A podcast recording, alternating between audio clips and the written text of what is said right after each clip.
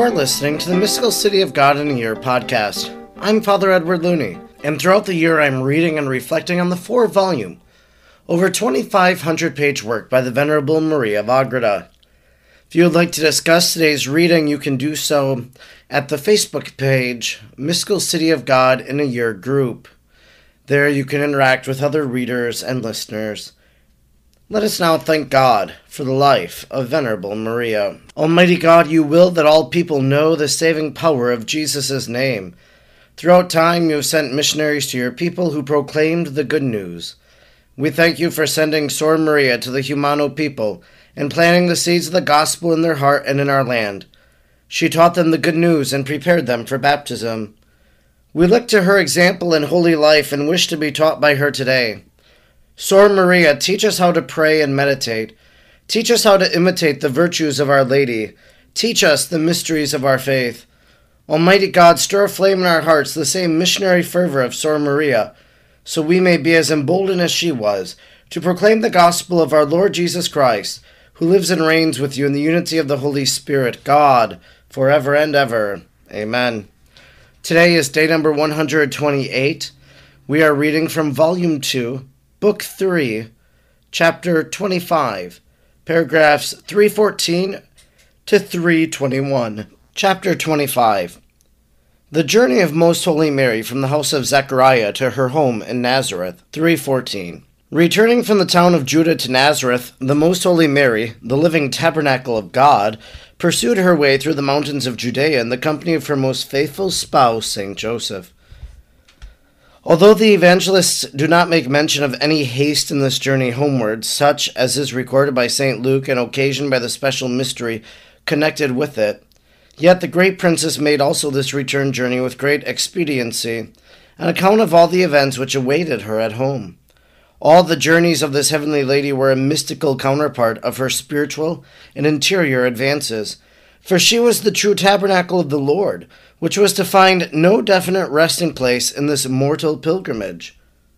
On the contrary, progressing daily from one stage to another and to higher condition of wisdom and grace.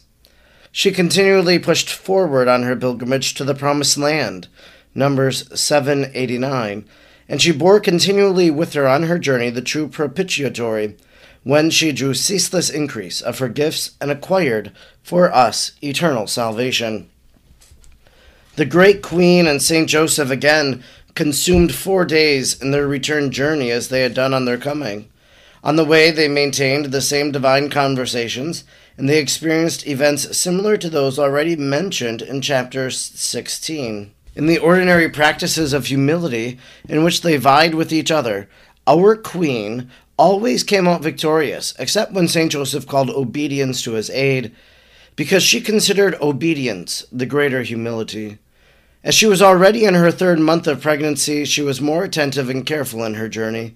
Not that her pregnancy caused her any difficulties, for it was on the contrary a most sweet alleviation of any hardships. But this careful and prudent mother was filled with the consciousness of her treasure, for she beheld every day the natural growth of the body of her most holy Son in her virginal womb. Notwithstanding the ease and lightness of her pregnancy, she nevertheless was subject to the exertion and the fatigue of the journey, for the sovereign lady made no use of her privileges to diminish her sufferings, but she gave free scope to the fatigues and inconveniences of travel, in order to be in all things our teacher and the faithful image of her most holy Son. 316. As the divine fruit of her womb was naturally of the most perfect growth, and as she was herself of the most comely and well proportioned shape, without any defect, whatever it was natural that her condition should be noticeable, and she knew that it would be impossible to conceal it much longer from her husband.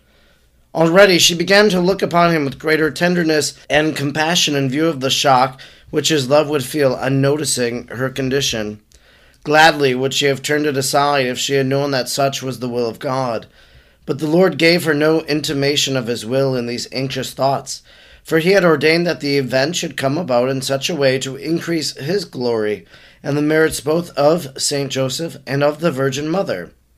Nevertheless, the great lady besought his majesty to fill the heart of her spouse with patience and wisdom, and to assist him with grace, that he might act in this conjuncture according to the divine pleasure. For she was convinced that would occasion him great grief to see her pregnant. 317. In the course of the journey, the mistress of the world performed some wonderful works, although always in secret. It happened that when they arrived at a place not far from Jerusalem, some people from another town came to the same hostelry. They brought with them a young woman seeking a cure for her sickness in the larger and more populous city.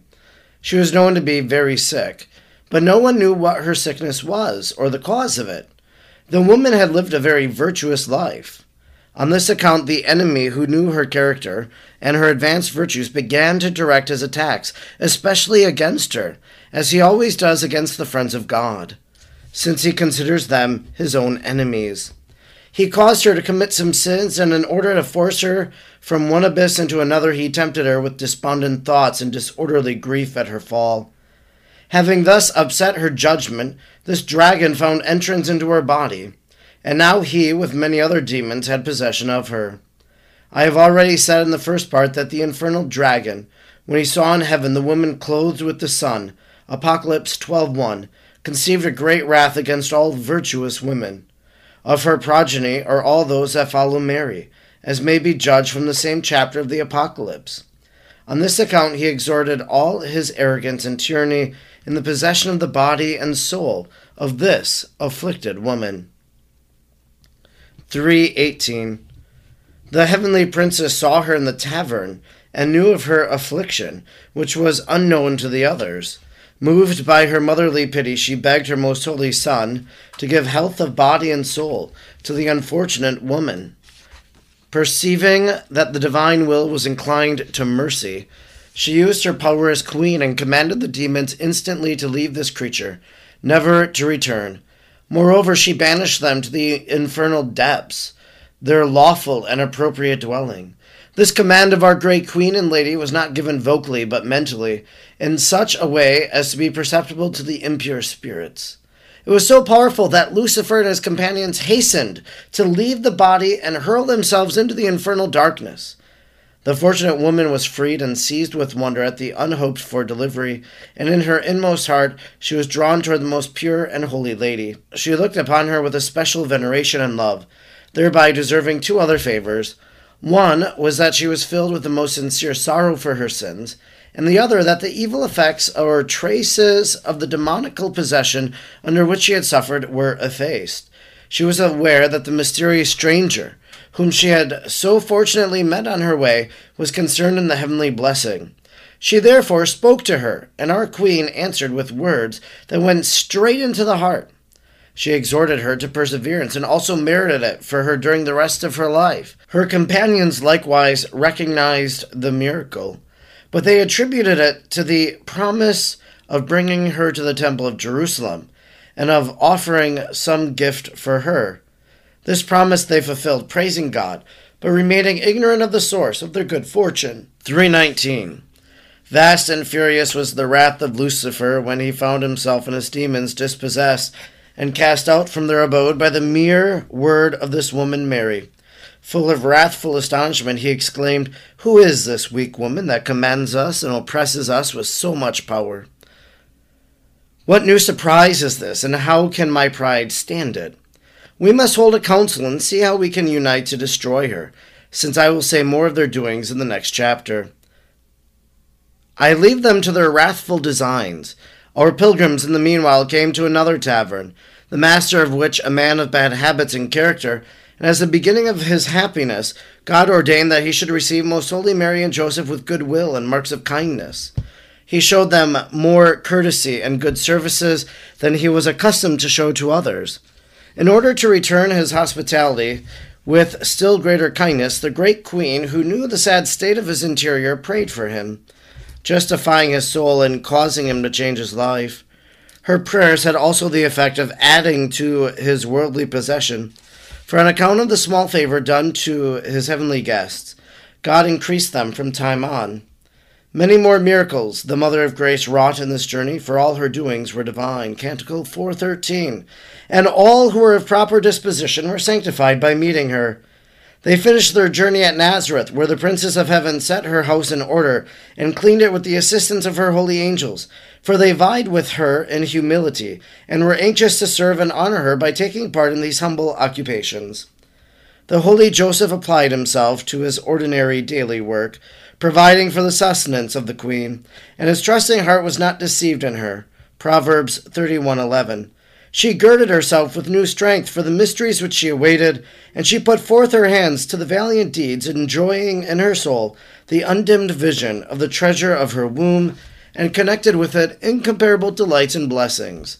Thus she continued to gain vast merits and made herself unspeakably pleasing to God. Instruction which the Queen of Heaven gave me 320 My daughter, the faithful souls and children of the church who know God must make no distinction of time, place, or occasions in the practice of faith and the other virtues connected with it. For God is present in all things and fills them with his infinite being. Jeremiah 23:24. And in all places and circumstances faith will enable them to see and adore him in spirit and in truth. John 4:22.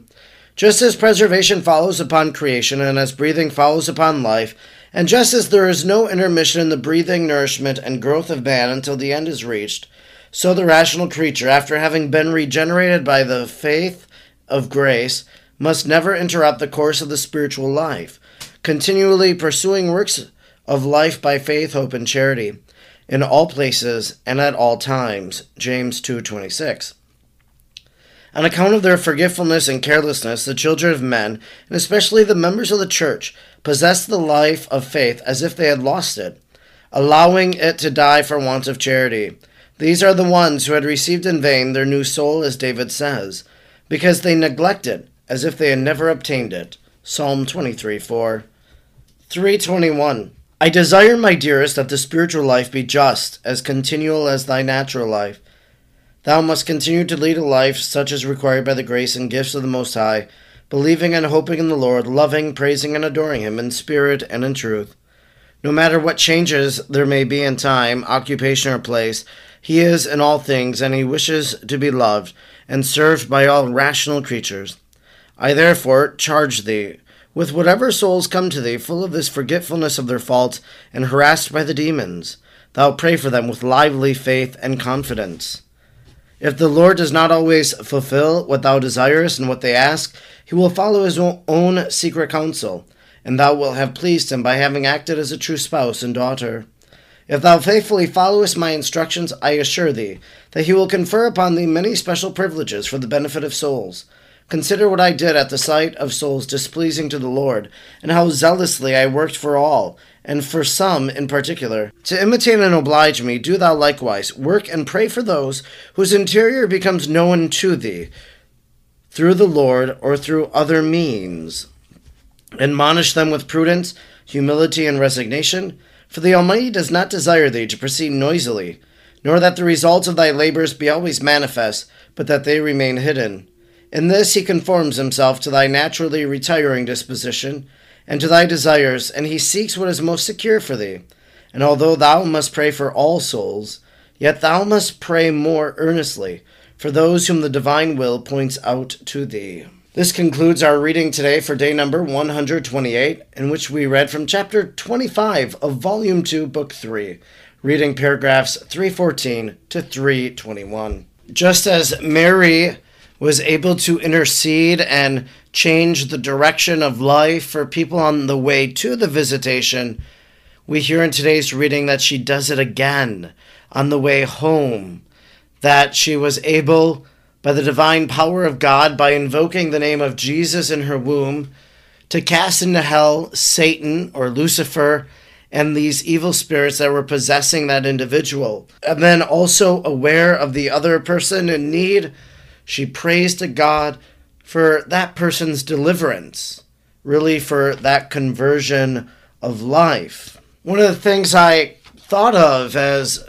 I was making my way through this reading was what was it like for Mary as she became aware of these things? How did she know that she could simply invoke the name of God and these things would happen?